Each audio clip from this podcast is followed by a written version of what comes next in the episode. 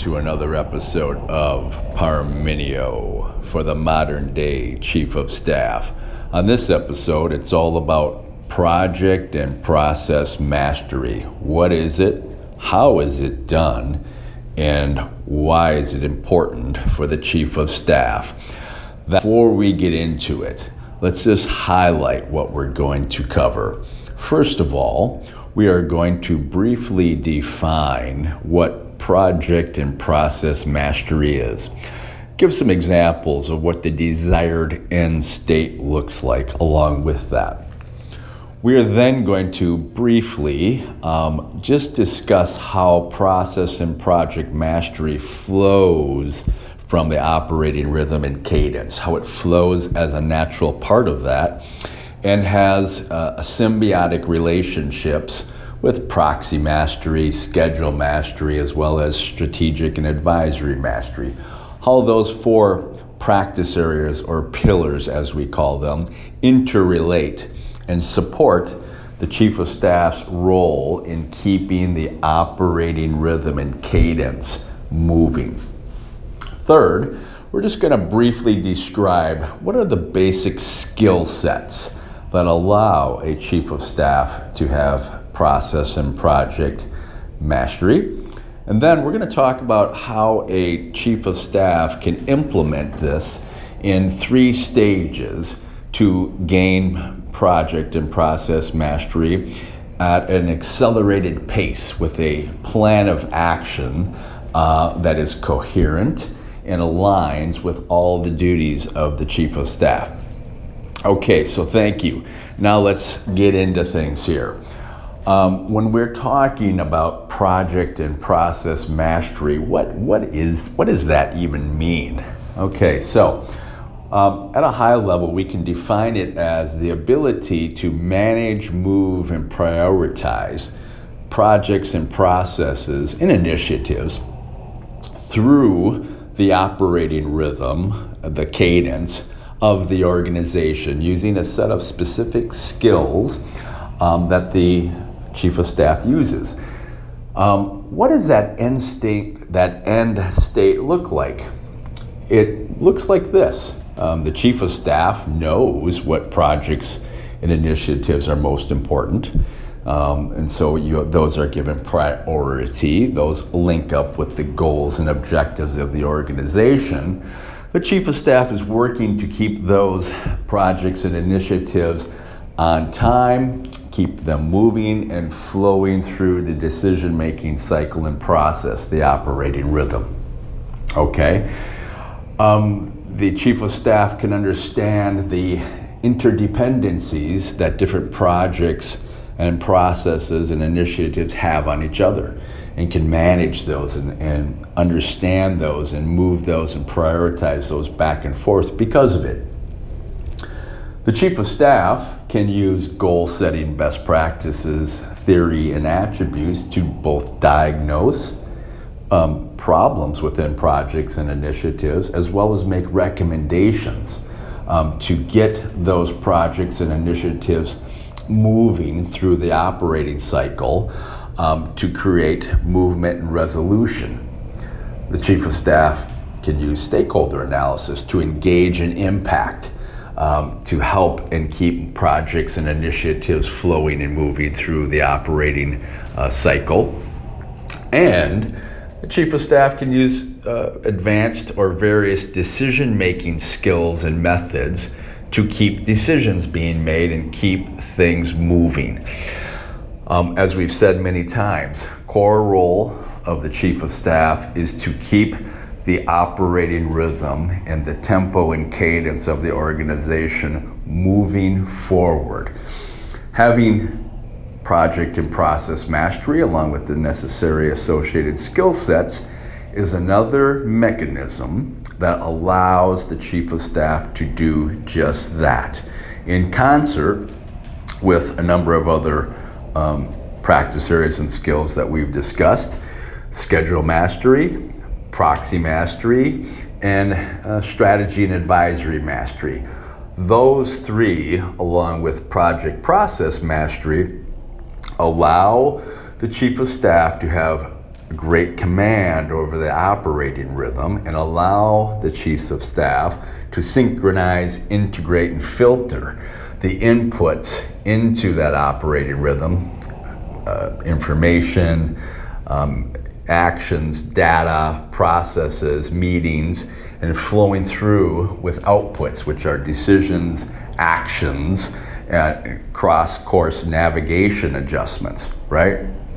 So, project and process mastery flow naturally from that and have uh, interrelated dependencies upon proxy mastery, schedule mastery, and strategy mastery as well, as we're going to kind of see when we talk about a three, three phases implementation plan. Okay, so having project and process mastery is key and fundamental for the chief of staff to keep the operating rhythm moving at a tempo and cadence which the CEO wants. What are the um, specific skill sets that allow the chief of staff to have project and process mastery? Let's just discuss some of the key ones, the most important ones.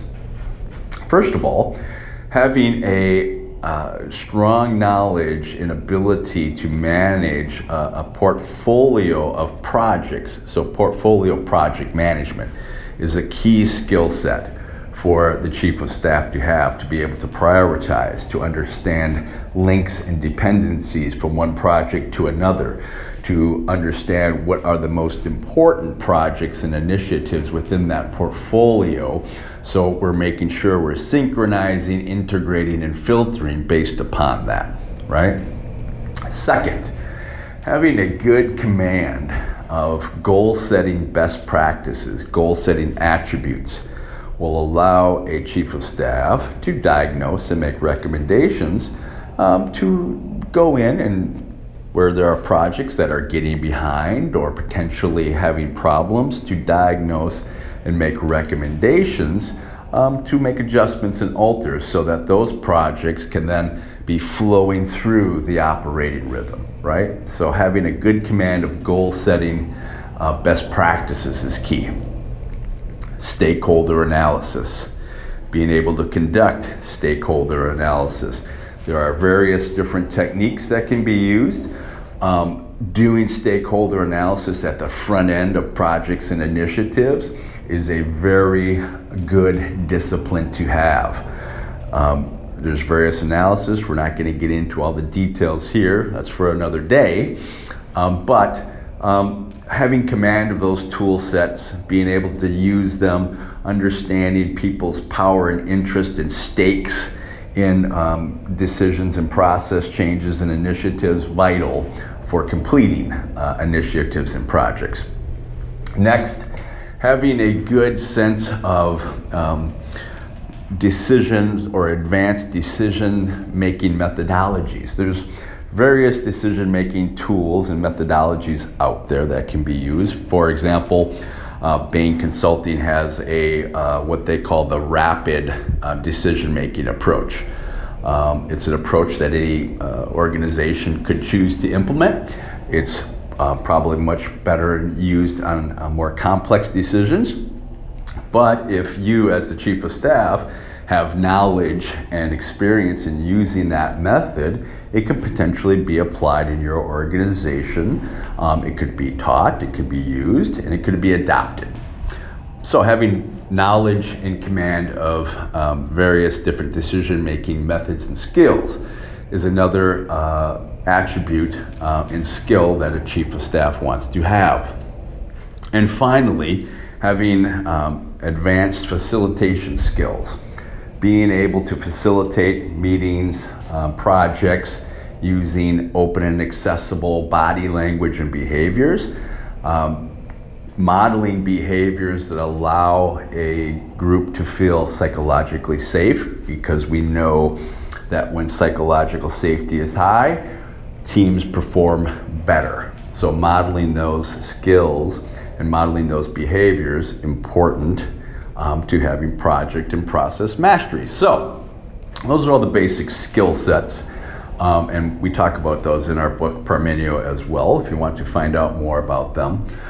Okay, so we can now look at how we can implement uh, project and process mastery in three phases using those um, core skills as the foundations, right? Okay, so in phase one, it's kind of getting things up and running. Phase two, it's kind of gelling those things together. And then phase three, we're up and running. We have mastery over over our skills. We have mastery over the projects and initiatives underway in the organization. We know their importance, their linkage to goals and objectives. It's kind of the process here. Okay, so let's look at it in detail now. Uh, phase one, I'm going to rely on a couple of things that are outside of uh, project and process mastery, um, but they have to do with scheduling mastery, mastery and proxy mastery.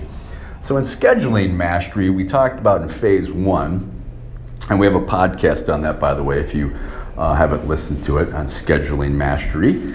Um, but in scheduling mastery in phase one, one of the things we talked about was quote unquote lacking down the recurring meetings and processes with the CEO. So that means in your uh, early discussions with the CEO, you're talking about these things. What are the requirements? What should the chief of staff be doing for the recurring meetings and processes? Board meetings, annual planning processes, staff meetings um, quarterly review meetings, any monthly review metrics. There's agendas, there's material preparation, there's action resolution, there's follow up on meetings, right? What's the chief of staff's role and what will be done going forward? Locking these things down, um, meaning understanding the chief of staff's role, will allow you to get immersion into those processes and what's going on and clarity so that's a first step in phase one. Okay, in proxy mastery, one of the things that we talked about was immersion. Immersion into what? Goals, objectives, culture of the organization. Um, in your conversations with the CEO, as well as other senior members of the team, you're wanting to immerse yourself, immerse yourself within the goals and objectives so you can understand what's important. If you understand what's important as far as goals and objectives, then it will make it much easier to kind of feel hey, what projects, what initiatives really link to those important goals and objectives? I mean, we want to live this, we want to breathe this. So when you're looking at the portfolio of projects and initiatives, it just comes naturally and you can just feel what are the projects and initiatives and things going on that are most important? How do we prioritize those? How do we keep those moving? What are the interdependencies? What are the stakeholders? What are the issues? What are the problems? So they can be addressed. We can create resolution. We can move those through the operating rhythm and the decision making cycle, right? So those are the first two things that you're going to want to happen um, and they come within scheduling mastery and proxy mastery. Um, but they flow perfectly and they flow nicely right into project process mastery, of course. Because now that you have locked down um, those recurring meetings and processes, um, and you've started to immerse yourself within goals and objectives, when you look at projects uh, from a portfolio management perspective, um, you can start to understand what's important you can start to prioritize what needs to be worked on. You can start to get a feeling for um, programs or initiatives that are lagging or behind and their interdependencies with other port projects or initiatives and where you need to take action. These are the things that you're going to want to be updating the CEO and the senior t- staff about as you um, get more integrated into the organization, right? So, those are the three um, core areas to really get a handle on and lock down and get command of in phase one. All right. As you start to do that, um, then naturally, goal setting um, and your use of goal setting best practices comes into play. Your use of stakeholder analysis can come into play. And um, a little bit further down the line, advanced decisioning methods as well And, and you're going to have some opportunities, perhaps early, um, to do some facilitation. And so, as you're doing facilitation, one of the things you're going to want to do is after you facilitate, ask for some coaching and feedback from uh, senior members of the team or from the CEO. Ask them um, how you did, specific areas that you thought that they, they thought you could do better, and practice and rehearse your facilitation skills using mental rehearsals and role plays, right? A really good facilitator can help to keep things moving towards resolutions and keep projects moving, and that's what we want to do. Again, keep the operating rhythm moving, keep it moving at a cadence and tempo that the CEO has set forth for the organization. All right, so that's phase one. Get to phase two, um, a little bit different. So, since we've locked down the recurring meetings and processes from scheduling, um, we've taken care of that. We're starting to work on those. We're immersing ourselves in those. We're gaining knowledge about what's important to the organization um, as we work through those recurring meetings um, and processes, right? Staff meetings, board meetings, whatnot. Um, we're still immersing ourselves in the organization, goals and objectives, um, but that's coming along further now. So as we're doing those things, now we're going to be using to a greater degree project portfolio management skills. Again, understanding the portfolio of projects and initiatives, prioritizing them, keeping them rolling through the operating rhythm and cycle, synchronizing, integrating, and filtering them so that the most important and timely initiatives and projects are flowing through that decision making cycle and that operating rhythm and cadence. Next, um, using uh, to a higher degree goal setting attributes and skills to diagnose and recommend as we can. Um, next, talking about and using stakeholder analysis. Um, perhaps you have an organization where there's not a strong discipline in using stakeholder analysis. That gives you an opportunity um, to start using those skills and start to uh, demonstrate and illustrate how they can be used to launch programs and initiatives more successfully. Or perhaps there are projects or initiatives underway where it hasn't been done and there hasn't been a communications plan to address the interest of stakeholders, and that could be put in play. Um, use your knowledge and skill sets of stakeholder analysis, goal setting, um, to improve the flow of projects and initiatives within the organization. Um, using decision making skills and methodologies can start to come into play to a higher degree now. If there are complex decisions and it appears that there are not good systems in place for making these decisions, it's not clear about who quote unquote holds the D, the decision making, uh, who has veto power, who has an interest, who puts inputs into um, various decisions. Um, start to use your skill sets and your knowledge of these to put them in play. As you're making progress, um, other people can become aware of that. You can ask the CEO for feedback on that. And perhaps there's opportunities to put um, be better decision making methodologies into play in your organization. You don't know yet, but perhaps there are. And finally, using um, facilitation skills and getting feedback. Okay? Now, let's go into phase three. So, we looked at phase one, that was phase two. Now, what is phase three?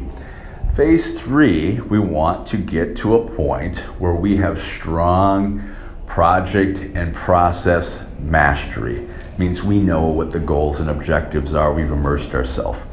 We know what the recurring meetings are and the processes. We've got a strong handle on those.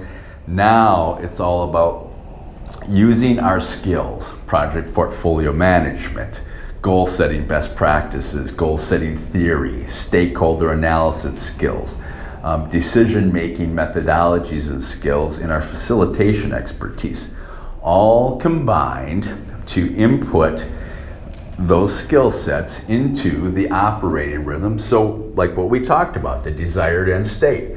We know what projects and initiatives are most important. Those are flowing through the operating rhythm.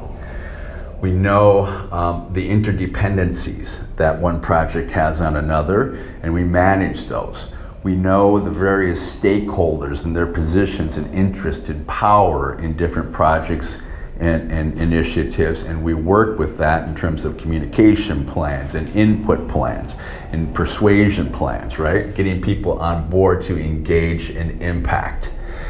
Um, and then we also use a set of decision making skills and methodologies, especially if there are complex decisions with internal, external stakeholders or um, complex decisions about um, you know, different business units or different business units across geographies, right? What we want to do is bring to bear all our skill sets and our knowledge upon this process in order to keep projects initiatives and processes moving and flowing so that the pace of the operating rhythm and the cadence and tempo that is set aligns with the CEO's goals and perhaps even sometimes nudges them and pushes them a little bit further, right? Um, that's not a bad conversation to have with the CEO, okay, in terms of moving the tempo faster. Maybe we can move it faster and not be reckless. We can move it faster and be deliberate methodical, and disciplined. That's always a good conversation to at least have, right? All right, so um, we've talked and defined what project and process mastery is. We've talked about how it flows from the operating rhythm and how it has symbiotic relationships with um, proxy mastery, schedule mastery, strategy and advisory mastery, right? We've talked about the various skill sets involved in project and process mastery.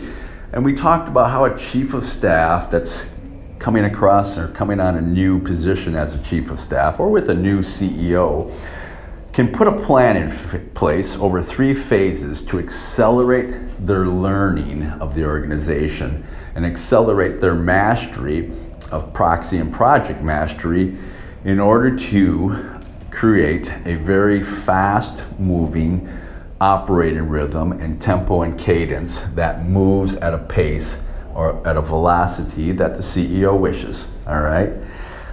Okay, so I want to thank everyone for listening to this episode of Parmenio. Um, it's greatly appreciated. If you have any questions or would like to be on our show as a guest, if you're a chief of staff, former chief of staff, love to listen to you. Or if you're a CEO that has had chief of staffs or does have a chief of staff and would like to be on, please uh, let us know. You can email me at glenn, G L E N N, at parmenio.co, and we'd love to hear from you. Thank you once again for listening to another episode of Parmenio.